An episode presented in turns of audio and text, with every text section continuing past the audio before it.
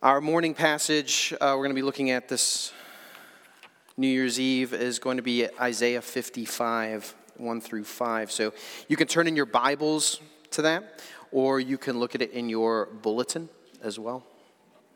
It's on page 6. Hear the word of the Lord, it is life for us. Come, everyone who thirsts, come to the waters. And he who has no money, come, buy and eat. Come, buy wine and milk, without money and without price. Why do you spend your money for that which is not bread, and your labor for that which does not satisfy? Listen diligently to me, and eat what is good, and delight yourselves in rich food. Incline your ear and come to me. Hear that your soul may live. And I will make with you an everlasting covenant, my steadfast, sure love for David. Behold, I made him a witness to the peoples, a leader and a commander for the peoples. Behold, you shall call a nation that you do not know. And a nation that did not know you shall run to you because of the Lord your God and the Holy One of Israel, for he has glorified you. Let's pray. Lord God, as we come to your word now, we need your Holy Spirit to open it up. Because if we try to uh, do this in our own power, we are going to become restless and distracted, and our minds are going to wander. But you have something good for us here. And so, Lord, feed us this morning. It's in your name we pray. Amen. I read an article a few weeks ago, and it's just kind of been stuck in my brain. Um, the article is all about this idea of planned obsolescence. If you've kind of hung out with me over the last couple of weeks, you've probably heard me use that phrase. Planned obsolescence is an industry strategy that makes products obsolete quickly so that you want to and have to buy the newest version of that product. Earlier this year, Apple was accused again of doing this and was sued for uh, planned obsolescence. Perhaps you've even experienced this. Maybe you've already experienced this this Christmas. You tore open your presents. Maybe you kids have experienced this. You have you found that that gift that you really wanted. It's yours. It had your name on it. You're so excited. And now all of a sudden that gift can't be found because you've already moved on to something else. Certainly, if you've got technology this year, by next year, the new version will come out. Battery lives do not last as long as they should because the newer and the better version is coming out. The camera on your phone isn't as good because the new version is going to be better one year from now. Planned obsolescence has infiltrated every industry. Products are designed to fail right before the new product comes out. And at the core of planned obsolescence is to make the consumer want to buy more stuff more frequently. Because we want the newest thing, because the old thing isn't as good. In the article, the author talked about how this planned obsolescence of the things we consume plays into our need to always have the newer thing. And this is linked to our idea of progression. New means better. This is what the author says. One result of planned obsolescence is the focus on the new and the almost implicit rejection of the old. The new phone is better than the old phone. This year's car model is better than last year's. The new television is thinner and bigger and cheaper and is therefore better. At all costs, has created a perfect storm in which we live. Everything is getting better. Therefore, I must be getting better. And then he says, cue upcoming New Year's resolutions. He then goes on to talk about how this infiltrated, this planned obsolescence, this idea that new is better has, influ- has infiltrated every part of our life, from our health to our spiritual life. And although there is something good about progress in both of these areas, there's also a trap that we fall into, especially when it comes to our spiritual health. Because we start to believe that our spiritual health is tied to reading more books, digesting more knowledge, and then we can get better and we can be perfect. There is nothing wrong with wanting to learn more about our disciplines and our walk with the Lord. In fact, I've said it from this pulpit many times grace is not opposed to effort. But we are striving in our walks with God to know Him better and to better ourselves and to live obediently unto Him. And that's a good thing. But the question that I want to ask you this morning is why? Are we wanting progress in our faith so that we can move beyond the old gospel and we can start to make God obsolete? Or, in our progress, do we actually see that the old, old story of the gospel is the only thing that matters and that we must become obsolete and our desire to be God must become obsolete? Tim Keller says it this way we never get beyond the gospel in our Christian life to something more advanced. The gospel is not the first step in a stairway of truths, rather, it's the hub of a wheel of truth. The gospel is not just the ABCs of Christianity, the gospel is the A to Z of Christianity. The gospel is not just the minimum requirement, required doctrine necessary to enter the kingdom, it's the way, the only way, we make all progress in the kingdom. So, my question to you in this coming year, do you want to make progress in your walk with God and in your faith in Jesus and in your reliance on the Holy Spirit? And if the answer is yes, then we have to go back to the old, old story of the gospel. Simple and profound. And we have to preach it to ourselves every day. That is what Isaiah 55 gives us this morning the old gospel for a new year. What we're going to see in this passage is who the gospel is for. We're going to see what the gospel does and we're going to see how we can receive this gospel every day. First, though, I want to give you a definition of the gospel. Maybe some of you have been Christians many, many years. Maybe some of you are just new Christians. Maybe you've heard different definitions of the gospel. I just want to read to you a definition of the gospel, and I want you just to sit in it, rest in it, let it kind of marinate you. The gospel starts off with the bad news. The bad news is that you are a sinner and you cannot save yourself. You have disobeyed God, which has led to a separation with Him, which has resulted in death and brokenness and all the ruin that you see around you. The gospel is also good news that you are loved by God. And he sent his only son, Jesus, to die and to be raised from the dead and to reign over everything, so that when you put your faith, your trust in him, then you are saved. The salvation that God gives you is grace. You can't earn it and you don't deserve it. It is only by grace that you can have it. Grace is free. It is a free gift from God. Grace is at the core of the gospel, and God's grace is what invites you to come. That's the first thing we see in this passage this morning. Who is this gospel for? We have a God who invites two kinds of people to this gospel. First, the thirsty and the broke. This would have meant something to the original hearers, the original Jews, the Israelites who have heard this the first time.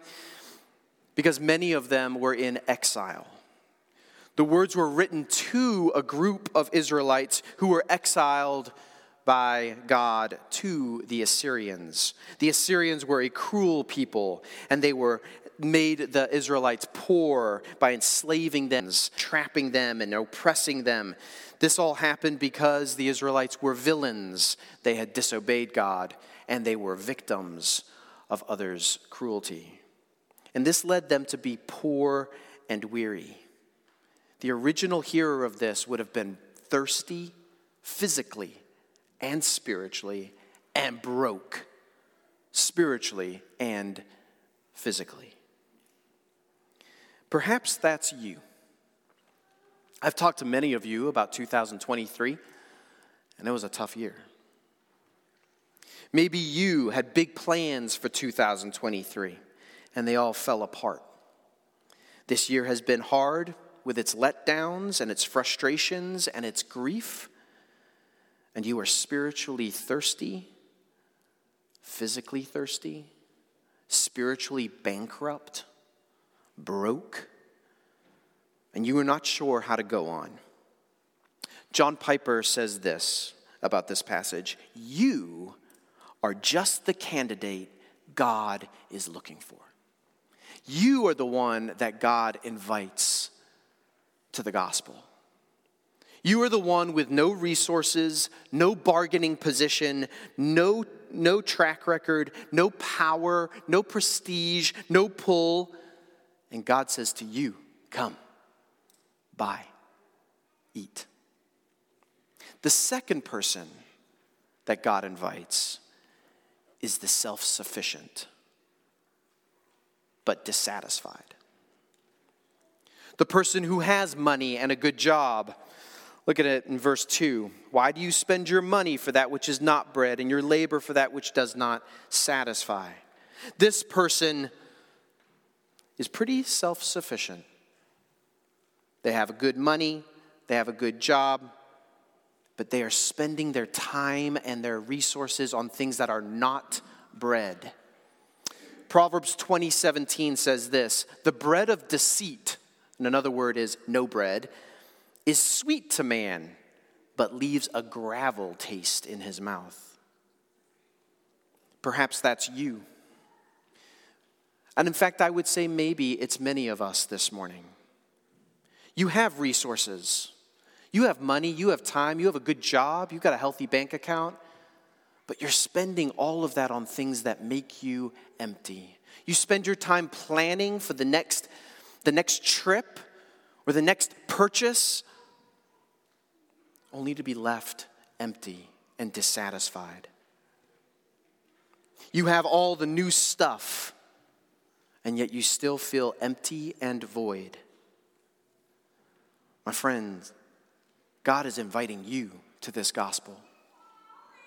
The thirsty and the broke, the self sufficient and dissatisfied I would say both types are represented in this room, and in fact, maybe even throughout this year, you represent both of these types, depending on the circumstance. There are days when you feel completely dehydrated by life. The weariness of our sins and the brokenness of others' sin, this life can bankrupt your spirits in a matter of two texts and one email. All of a sudden, life has fallen apart and you feel thirsty and broke. Other days, you are absolutely killing it. You have the dream job that you love. You're in the relationship that you always wanted, and the bank account just seems so healthy and stable. You are progressing, thinking you are getting better. But there's still this deep dissatisfaction, longing in your heart. You are spending your time and money on things that leave you empty and void. God is inviting you to come and buy without money and without price things that bring real life. That is what the gospel does. It gives you life. That's my second point that we see here. The first is what who the gospel is for. The second is what the gospel does. Let's look at the liquids in this passage water. Have you ever been really thirsty? I'm 47 years old. When I was 40 years old, I set a goal for myself that I was going to run a Tough Mudder. Do you know what a Tough Mudder is? It's 13 miles of obstacles. And I did this, sort of. I mean, I walked a lot of it, but I was in Florida and it was incredibly hot. And I don't think I've ever been so thirsty. And there were all these water stations set out along the way. But every single one of these water stations, the cups were like Dixie sized cups, like the little cups. Like it wasn't enough water. It was so frustrating. When you are really thirsty, water tastes so good and it refreshes you. That is what God says here. When He says, Come and drink of this water, He's talking about refreshment for your soul, for your heart, for your life. Because you are tired and you are weary, and he knows this. Because life seems to always, and it is bitter, and it can be so overwhelming at times. A life where you seem to always be failing in this relationship or that relationship. You're failing at work. He says, then come to him and be refreshed. In John 4, there's this beautiful picture of Jesus sitting by a well, and a woman comes to him, and he knows this woman. This woman is incredibly broken. She's had a very hard life with many different men. And as he is talking to her, he says to her, I will give you water that will bring you life, refreshment. And this woman believes in Jesus and it changes everything for her. And she is revived and she is refreshed and she runs back to her village and tells everyone about what Jesus has done for her. My friends, God is inviting you. He's inviting you this year to come to Him and get that real refreshment that you really long for. The second liquid, wine. Wine makes the heart glad, Psalm 104 tells us. Paul in the New Testament tells Timothy to take a little bit of wine for your stomach's sake because it also alleviates pain. But wine overall in the scriptures is a symbol of joy. The good news that God brings to us is joy. Not a silly happiness, not this kind of Pollyanna Christianity when people ask you how you're doing, you're just, just full of grins and everything's going so great all the time. That's not the kind of joy that God brings. The jo- kind of joy that God brings is the joy that really faces hard things. It's a joy that we can say that God is good, even when everything is falling apart. And we actually mean it. Like Paul, in Philippians 4, where he is sitting in a stinky, nasty jail, and he writes, I rejoice in all situations. This is the life giving wine that God gives us. It is true joy. In a few moments, we're going to come to the table. And at the table, every Sunday, I pick up that big cup in the middle and I hold it up and I say, This cup, this is what Jesus says, is a new covenant in my blood that's been poured out for the forgiveness of sins. The wine we buy without money or price is the wine of forgiveness through Jesus Christ that brings true life giving joy. When you drink that today, be joyful. Your sins are forgiven. The third liquid, milk. Milk in the Bible is also a symbol of nourishment. When a child is born, it is not a good idea to put them on a strict diet of Coca Cola and Swedish fish. I tried, didn't turn out well. No, I didn't. I didn't do that. They need nourishment. And nothing is more nourishing than for a child than milk.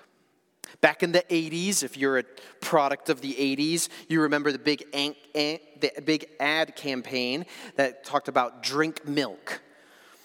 Because milk is good for our health, and they said that milk made our bones strong, which I don't know if that's true or not, but I'm guessing it would be.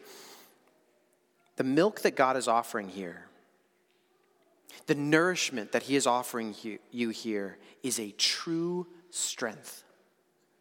To have our hearts and our souls fed with good news that we are not the sum of our mistakes, that God's grace is enough, and that we have a real hope in Christ. This milk that He nourishes us with makes us strong for the journey ahead. The milk that God gives us is His Word and His presence. Look with me at the end of verse 2.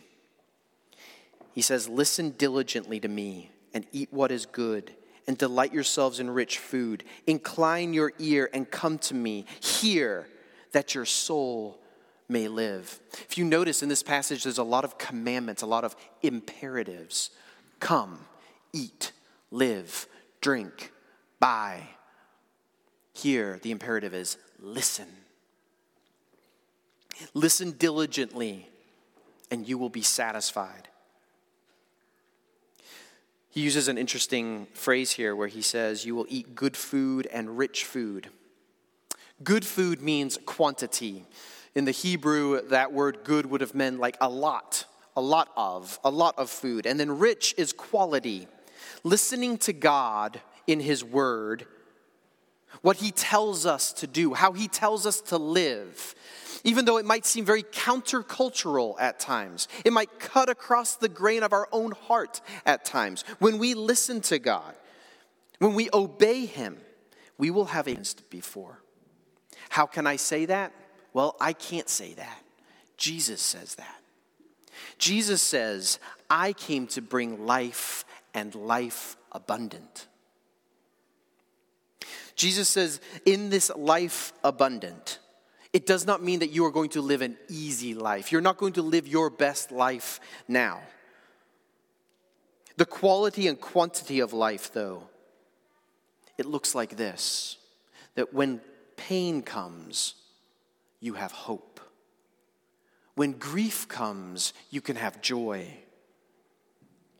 And when evil things happen, God is always turning them to good. And we experience this not just by inclining our ear to God, but it says here, come to me. And this is the very core of the gospel. It is the core of this passage. Come to God and live. Not by reading a bunch of books about God, not by listening to the next podcast about God not by getting the next Bible app and reading plan about God. It's not knowing about Him, it's knowing Him, coming to Him, and finding your life in Him. But how can we come to God to buy and drink and be satisfied? There's only one way. How do you get this gospel? Through Jesus Christ. Jesus says in John 14, 6, No one comes to the Father except through me. You cannot get to God. You cannot come to Him and eat and drink and be satisfied without first coming to Jesus Christ. Look at the end of this passage with me. It says here verse 3 and I will make with you an everlasting covenant, my steadfast, sure love for David. Behold, I make him a witness to the peoples, a leader and commander for the peoples. Behold, you shall call a nation that you did not know, and a nation that did not know you shall run to you, because the Lord your God, the Holy One of Israel, for he has glorified you. My friends, he is not talking about you and me he is talking about Jesus, the Messiah. For Jesus is the witness. He is the leader. He is the commander who comes to the nations. We know this from Matthew 4. Matthew 4, when Jesus starts his ministry, Matthew, a great Isaiah, a different part of Isaiah, and he says, For the nations have seen a great light. those nations that walk in darkness, they have seen something miraculous. Jesus is the one who comes to all the nations, calling them from darkness to light. We see this throughout Jesus' ministry as he's going to all of these different people, as he's going to the unlikely and the unlovely, the Samaritans and the Jews, as people start coming towards him, moving towards him. He shows that he is the leader and the commander as he is casting out demons and healing the blind. We see this in the book of Revelation when Jesus returns and all of the nations flood to him. Jesus gathers the nations by revealing his glory. That very last line, for he has glorified you. He has glorified Jesus. How has he done that? God glorified the Son by killing him, by putting him on that tree Jesus says, I'm going to be lifted high, and many are going to come and believe. And then he raised him from the dead to sit at the right hand and to rule over everything. That is the glory that is being talked about here the glory of Christ the King. And Jesus says, No one comes to the Father except through me. You have to believe. What does that mean? It means that if you are thirsty this morning, broke this morning, dissatisfied this morning, that means throughout this coming year, when you are thirsty, broke, and dissatisfied, it means that every morning what we preach to ourselves as Christians is Christ crucified for you. Relying on Him every day and resting in what He has done. It's not chasing after a new gospel. There's going to be lots of those this new year. There's going to be another book that somebody's going to tell you to read. I might even tell you to read a book. There's not another podcast you're supposed to listen to. It's going back to the old, old story of Jesus Christ and how he lived and died and rose again for you. And believe it again. And when we do that, then we are put on mission with Jesus. There's a missional part of this passage. There's a mission that's a part of the gospel. And the part of the gospel that is the mission is that Jesus is gathering his people by saving you. You were saved for your neighbor. I was saved to live on 136 East Church Street, Centre Hall, for Jeff and Tina for Jeremy and Allie, for Sandy and Larry. I was saved for them. You were saved for your neighbors, and you were put on mission with Jesus. The mission is the old, old story that brings a new life. So, my friends, as we have just heard the gospel, who needs to hear this gospel in your life? Maybe it starts with you. Maybe you first need to hear these words again that Jesus Christ came to save sinners. Maybe it's someone in your workplace or in your family. This is my challenge to you, and I'm going to keep challenging you this. I want you to write down three people's names. Three people that God has put in your life who are not yet Christians. And I want you to start praying for them. Bring them before the Lord every day and ask God to give you the opportunity to tell them about the good news of what Jesus has done. My friend, this year, what mission are you going to be on? Will it be to make God obsolete in your life by trying harder, by being better, by getting more books, by listening to whatever you're listening to? Or will it be by coming to God daily in your thirst and your frustration? Will it be relying on Jesus daily by listening to his word. Listen to this by breathing in his grace and exhaling obedience to him out of love. My friends, this coming year, you will have struggles, you will fail, you will fall, you will have pain, you will have sorrow, but you can also have refreshment and joy and strength for the journey when you come to the Father through the Son. That's why we go to this table every week, because here is where we experience that passage, where we come to the Father and eat and drink His grace. So let's do that now. Father God, we have just heard the good news that you came to save sinners that you came to bring us the real refreshment that we need, the real joy that we long for, and strength for the journey. And so now, as we come to the table, feed our faith in you. As we come to this table, refresh us. Bring us that joy that only you can bring and give us the strength we need in Jesus. And it's in Christ's name, your name, we pray. Amen.